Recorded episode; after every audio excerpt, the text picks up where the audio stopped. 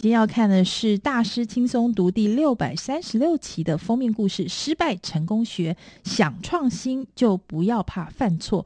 Whoever makes the most mistakes wins。好，它有个副标是 The Paradox of Innovation。换句话说呢，就是。创新的矛盾。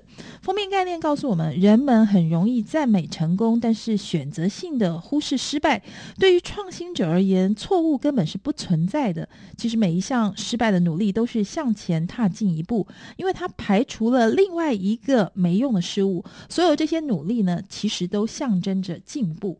所谓的想创新就不要怕犯错呢，在商业界，成功跟失败的概念比大多数人承认的还更要模糊。不仅可以用许多不同的方式定义这两个用语，短期的失败还经常可以为长期的成功奠定基础。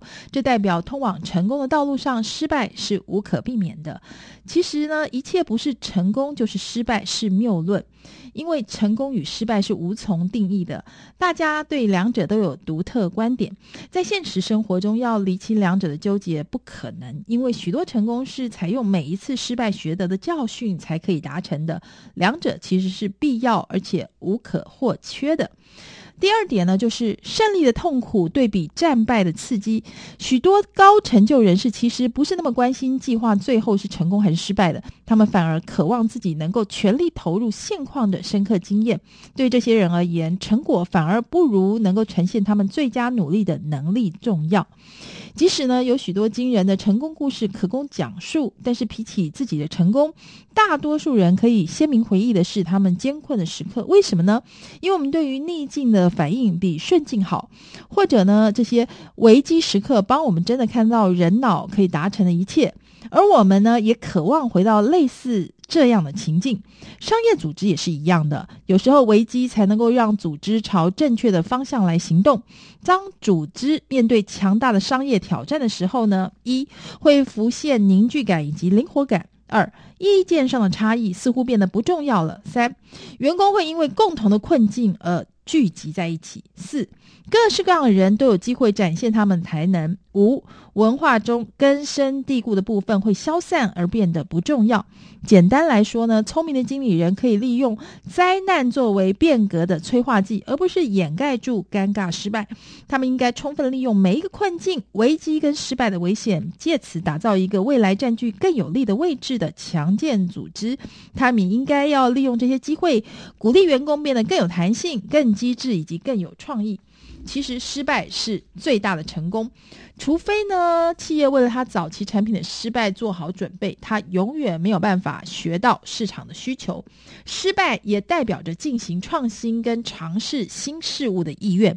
简而言之，失败通常是永久成功的先驱。对于创新者而言，错误不存在，每一项失败的努力都是往前踏一步，因为它排除了另外一个没用的事物。例如呢，在戏骨失败的商业冒险行动会被认为是成年礼。学习经验或者迈向成功之路的步骤，他们的原则是：如果你没尝到失败，就不曾在任何领域的尖端做过尝试。这样的心态其实已经散播到其他的市场了。失败、失策、不完美及错误，就是革新的精髓所在。所有这些努力都象征着进步。当组织容忍错误，而且从中学习，它会变得更健全，而且更能够处理未来如果犯下更多错误的模糊情势。只要业务或者高度成功，错误就不会停止。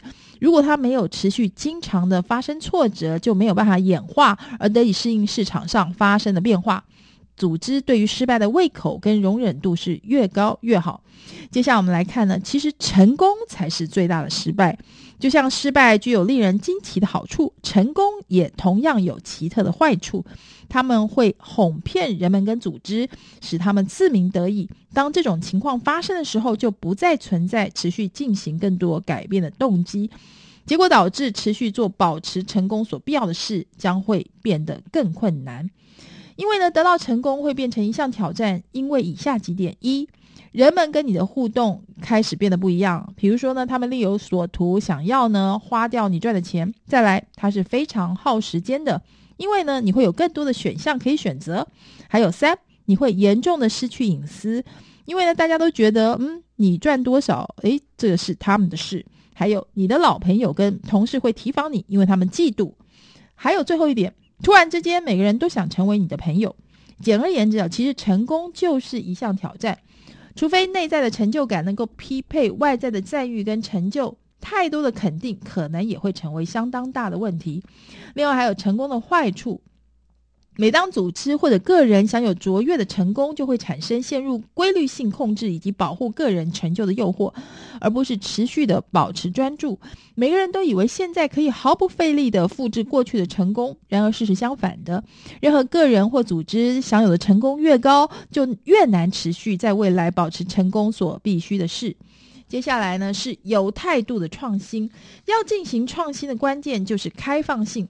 最好的创新者未必是具有最尖端科技或者采用先进管理技巧的经理人，要更能够创新。人们必须能够自由的用新颖的眼光看待明显的事物。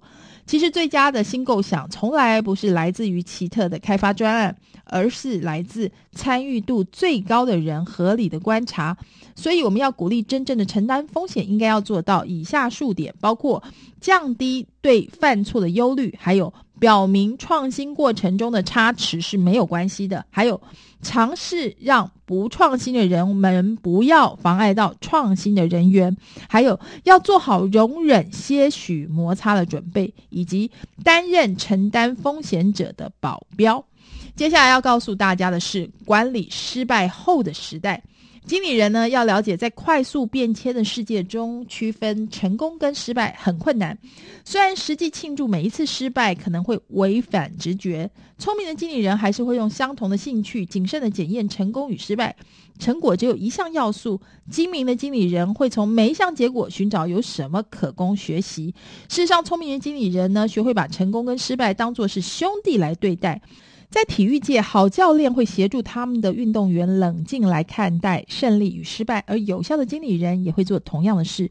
其实，最具成效的经理人会一赢得同事的同理心，二。仍然保持一丁点神秘，因为呢，这让组织里面其他人觉得有某些特别之处而感到有信心。还有以公平的方式分享资讯，另外把合作置于竞争之上，还有限制许可计划的必须人数，另外制造开放的氛围。最后一点是提供勇气给员工。其实呢，我们也要想办法善用恐惧的重要性，因为恐惧会危害创新的能力。我们要鼓励创新，优秀的经理人会协助员工对付恐惧，因为他们会创造一种失败没有关系的氛围，因为其他人自己也随时会失败。恐惧其实是一项非常有价值的货品，它传递出我们应该要警觉的讯息。如果一家企业的恐惧太少，它就会变得自满跟过度自信。恐惧具有一项优势，会迫使我们升级我们的表现，而且付出我们最大的努力。透过这种方式，恐惧可以是非常有利的。如果适当的加以处理，恐惧就会变成绝佳的激励因素。最后一章是不期不待，反而更可能成功。反常的是，当我们越专注的想要成为成功人士，我们达成目标的几率就越低。真正的关键在于我们有多么沉浸我们正在做的事。以至于尽我们最大潜能进行努力的挑战，会耗尽我们所有的能量跟专注力。一旦我们达到这种状态，比起我们是不是尽了最大的努力，我们是成功还是失败，就变得比较不重要了。其实成功本身呢，是一个永不停止移动的目标，这也是一种追求卓越的刺激。真正成功的组织呢，并不追求成功跟失败，他反而会鼓励每一位成员充分的投入他参与的部分。接着组织呢，会有一个接纳风险跟容忍失败的环境，每个人在此会被鼓励去利用对失败的恐惧作为能量跟专注力的来源。透过以不同方式看待成功与失败，我们就不会再任意为结果贴标签，而是进入一个专注在尽可能成为最好的人的境界。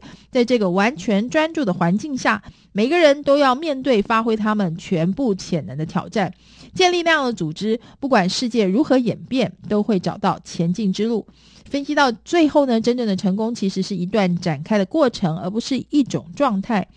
当我们完成各种事物，我们会提高我们的眼光，而且看见自己更多的真正潜能。如此一来呢，就会更提高我们的视野，给我们更多的期待。以上呢，就是今天的每周一书。我们下周同一时间空中再会喽。